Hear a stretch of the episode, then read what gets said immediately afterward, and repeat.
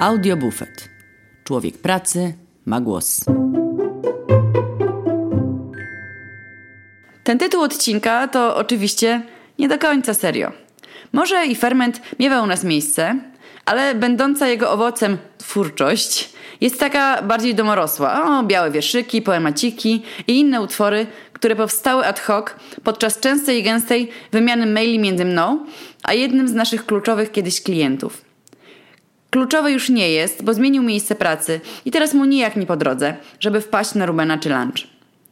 To jest zresztą jeden z moich największych smutków, kiedy stały klient, z którym wytworzyliśmy więź, z którym nadaje na podobnych albo nawet zupełnie niepodobnych falach, zmienia miejsce pracy lub zamieszkania i nasze drogi gwałtownie się rozchodzą.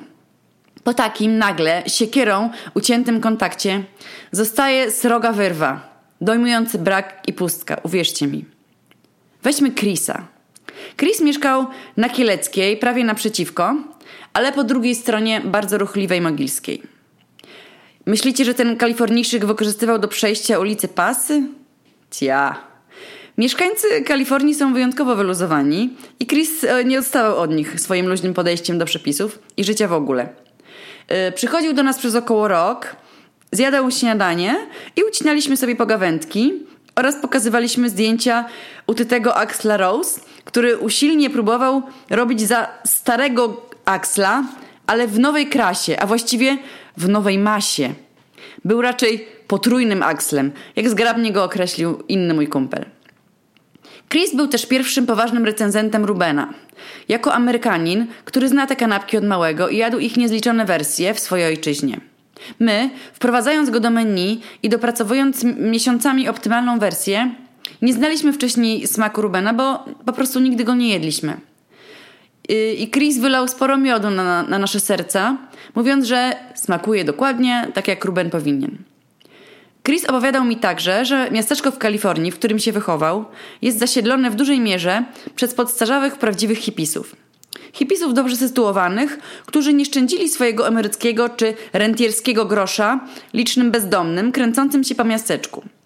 I Chris ukuł teorię, że owi bezdomni Yy, mają prawdopodobnie najlepsze warunki do życia ze wszystkich bezdomnych w całej Ameryce. Bo po pierwsze, yy, mają za sobą wspaniały, ciepły klimat Kalifornii, a po drugie, żyją jak paniska z tych dużych datków od hipisów. Jedzą na bogato i jak na swoją bezdomność radzą sobie zaskakująco dobrze. Dzięki hojności podwiędłych dzieci kwiatów. Niestety Chris wyjechał z Krakowa. Y, wyjechał na Bałkany y, i tam wraz ze, ze, swoją polską żoną prowadził hostel. I teraz oboje chyba mieszkają w Stanach Zjednoczonych, chyba nawet w Kalifornii. Niestety nie mamy już kontaktu, ale fajny był z niego gość. Żal, że go nie ma. Był też jeden z pierwszych klientów. Konrad. A właściwie Konrad Nokia, jak kazał mi się wpisać w telefonie, bo y, prowadził salon Nokii tuż obok. To na, niebie, to na niebieskiej smyczy od niego przypięte są klucze od nowego bufetu, które noszę w torebce. Konrad jadał u nas codziennie drugie śniadania, czasem też lunche i od razu zaproponował przejście na ty. I zostaliśmy znajomymi. Konrad próbował u nas mnóstwa nowych rzeczy, yy, dużo yy, dań jadł po raz pierwszy w życiu i testował nowe smaki. I byłam wtajemniczona jego, w jego prywatne życie, w remont domu, w pierwszą ciążę jego żony, narodziny jego córki. Spędziliśmy mnóstwo czasu na rozmowach. Poza tym Konrad był bardzo uczynny. Na jesieni przywoził mi w prezencie takie małe, śliczne, kolorowe, ozdobne dynie i tymi dyniami przystrajaliśmy sobie bufet. Niestety wraz z końcem marki Nokia zamknął się też salon na Mogilskiej. Konrad stracił pracę i nasz kontakt zupełnie się urwał. Była też wspaniała pani Madzia, przedstawicielka władzy sądowniczej, niemal moja rówieśniczka. Osoba niezwykle prawa i uczciwa. Nieraz przychodziła z samego rana i opowiadała, że ma niezwykle trudną sprawę i że ciągle waży w głowie swoją decyzję. Widziałam, jak się, jak się z tym gryzie, i przez pryzmat jej osoby naprawdę widziałam, jak odpowiedzialna jest jej praca i jak y, bardzo odpowiednią osobą na swoim stanowisku jest. Kiedyś nawet zmyła mi głowę, bo w jakimś porannym felietonie nieopatrznie użyłam słowa krawężnik na potoczne określenie policjanta patrolującego ulicę. Jej zdaniem był to brak szacunku i bardzo jej się to nie podobało. A ja przez szacunek do niej edytowałam swój post i zamieniłam krawężnika na bardziej neutralne, neutralne słowo, No bo po prostu, co tu dużo mówić, trochę mnie zawstydziła. Ale też inny przypadek. Przyszła do nas młoda, świetnie ubrana i bardzo atrakcyjna kobieta i zajęła stolik obok baru. To jest ten jedyny stolik, którego nie mogę obserwować, yy, którego gościa nie widzę. I yy, głośno rozmawiała przez telefon yy, i dowiedziałam się o niej dużo prywatnych rzeczy dzięki temu, chcąc, nie chcąc. I w pewnym momencie zauważyłam, że zmieniła stolik na ten najatrakcyjniejszy pod oknem. No i pomyślałam naiwnie, no słusznie, no tam jest najfajniej, więc też bym się na jej miejscu przesiadła. I za chwilę do nowego bufetu weszła właśnie pani Madzia i swoje kroki y, skierowała nie do mnie, ale od razu właśnie do tego stolika opuszczonego, by po chwili zacząć znosić z niego masę polanczowych śmieci. I wychyliłam się z kontuaru i ze zgrozą zobaczyłam, że elegancka, piękna pani zostawiła po sobie taki bałagan, jakiego chyba nawet nie było nigdy po Norwegach. Niesamowite w tej sytuacji było, że, że pani tak wokół siebie nabrudziła, że uznała, że w tym miejscu nie chce już siedzieć, że jest po prostu dla niej za brudno i przyniosła się do kolejnego stolika. Po czym weszła pani Madzia i postanowiła od razu pomóc mi ogarnąć ten nieporządek, tak po prostu w odruchu solidarności. I bardzo mi wtedy zaimponowała, przyznaję. No niestety zmieniła miejsce pracy, zmieniła miejsce zamieszkania i znowu kontakt się urwał. Wielu z Was, tych zaprzyjaźnionych i szczególnych dla nas klientów, nadal przychodzi, dlatego na razie nie doczekacie się charakterystyki weterze. A teraz, w nawiązaniu do tytułu dzisiejszego odcinka, chciałabym opowiedzieć Wam o tym kliencie, który przez trzy lata był jedną z kluczowych postaci w nowym bufecie. Pan doktor. Pan doktor pracował po sąsiedzku. Po drugiej stronie ronda. Mieszkał też po sąsiedzku w okolicach Cystersów. Kiedy nas odkrył w drodze do, do domu, z miejsca stał się bardzo częstym bywalcem. Z racji swojej chirurgicznej specjalizacji, pan doktor prezentował bardzo specyficzny, bliski Monty Pythonowi humor, który wyjątkowo trafiał w moje gusta. Często wysyłałam mu maile informacyjne, co jest danego dnia w menu. Y, nie mogłam SMS-ować, bo wówczas byłam posiadaczką plastikowej Nokii mydelniczki, która uniemożliwiała wysyłanie i odbieranie MMS-ów, a nasza sieciowa, bujna korespondencja zdjęciami stała.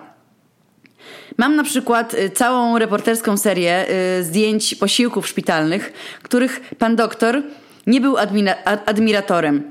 Delikatnie mówiąc, nie był admiratorem. Zdjęcia ukazują mazie, gluty i breje nieokreślonego koloru i na pewno nie znajdziecie ich w portfolio firmy cateringowej, która wygrała przetarg na dostarczanie posiłków do szpitala. My w najbardziej okrutny i mało wyszukany sposób komentowaliśmy między sobą gastroperełki z miejsca jego pracy, a także komentowaliśmy w podobny sposób mnóstwo innych spraw. Y, kiedyś pan doktor, z którym nigdy nie przeszłam na ty, a którego nazywam po prostu panem doktorem – Przyszedł do mnie po ciężkim dyżurze i usnął na siedząco podczas oczekiwania na posiłek. To nie był jego pierwszy raz. Kiedyś wysłał mi zdjęcie, które kolega zrobił mu po dyżurze. Pan doktor spał, skulony na jakimś wolnym łóżku na korytarzu, też po, właśnie po dyżurze, a usłużni koledzy nabazgrali na łóżku markerem do kasacji. Kiedyś w bufecie odwiedziła mnie spora część licznej rodziny, same dziewczyny i kobiety, bo jesteśmy familią y, dość mocno sfeminizowaną. I pan doktor siedział w kącie i kończył swój posiłek, popatrując co i raz na przekrzykujące się, się dziewczyny.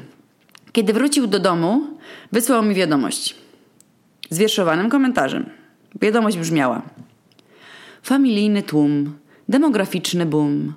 Na ostatnim stołku siadłem, nioki zjadłem, kubek kawy wlałem, w bufecie, co w nim spałem ładowanie taczek, gdakanie kaczek.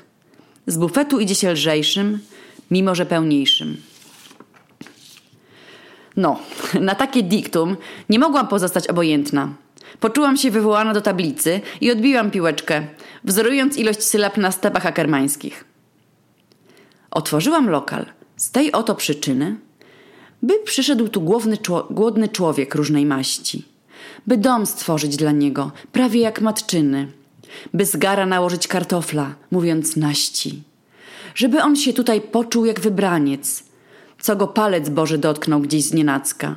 Chce drzemać, niech drzema. Chce grzaniec, ma grzaniec. Tylko flaków nie ujrzy nigdy zup na tacka. Niech tylko czasami skromnie jakiś poem, jakaś poezja z rymami niewielka. Byś się roześmiała gdzieś tam ponad stołem, jego ulubiona krowa żywicielka. W odpowiedzi od pana doktora dość szybko przyszła poezja, lakoniczna, lingwistyczna, w typie Mirona Białoszewskiego. Słońce, ziemia, woda, trawa, krowa, mleko, kawa. Słońce, ziemia, woda, plony, bufet zapełniony. W zestawieniu z minimalizmem odpowiedziałam brutalnie i prostacko, wcielając się w rapującą MC bufetową. Hej, posłuchaj ziomuś, jak mi zbrzydnie buła, zapodaję sobie tutaj krem z brokuła. Tutaj mam na myśli na mogilskiej barek. Co mi pasi chociaż, nie mają browarek. Jest tu spoko szamka, gites atmosfera, od starego dziada do gejo hipstera. Nie słuchaj frajerów, co farmazon pierdolą. Na głoda szamaj, lezanie z gorgonzolą. No chyba, żeś zaciążył i gorgo nie dla ciebie. Są warzywa z pesto. Dobre, że ja jebie. Tu nie ma frajerów, co zamówią keksa. Ci, rozumiesz, jako wzorzec mają awiteksa. Po plebejskich wulgaryzmach pan doktor nie był uprzejmy kontynuować rymowanego wątku, co trochę mnie zasmuciło, bo przyznam, że byłam gotowa na więcej – kiedy przygotowując się do tego odcinka, przeglądałam sobie naszą korespondencję, a trochę łezka zakręciła mi się wokół. Kiedyś to było, pomyślałam. A wszyscy, którzy kiedyś pili u nas Alan Dudlera, zawdzięczają to właśnie panu doktorowi, bo specjalnie na jego prośbę sprowadzałam go przez Allegro. A kiedy przestał przychodzić, zostało mi ponad pół skrzynki, która się przeterminowała, bo nie znalazła amatorów, no i musieliśmy z mężem dopijać te przeterminowane Andudlery. Uporządkowałam te wspomnienia bufetowe i widzę, że zdążył się tu stworzyć kawałek historii waszego i mojego życia. Historii ciekawej, ciężkiej, trudnej, ale satysfakcjonującej. Y, mam, mam nadzieję, że ostatnie dwa i pół miesiąca nie przekreśli tych lat i że wrócimy do Was i utrzymamy się na rynku, a że wy ciągle będziecie do nas przychodzić. I na tę chwilę nie mam większych marzeń. A w następnym odcinku postaram się opowiedzieć Wam, jak z naszej perspektywy wyglądał ten cały epidemiczny lockdown i jak sobie radziliśmy. Do usłyszenia.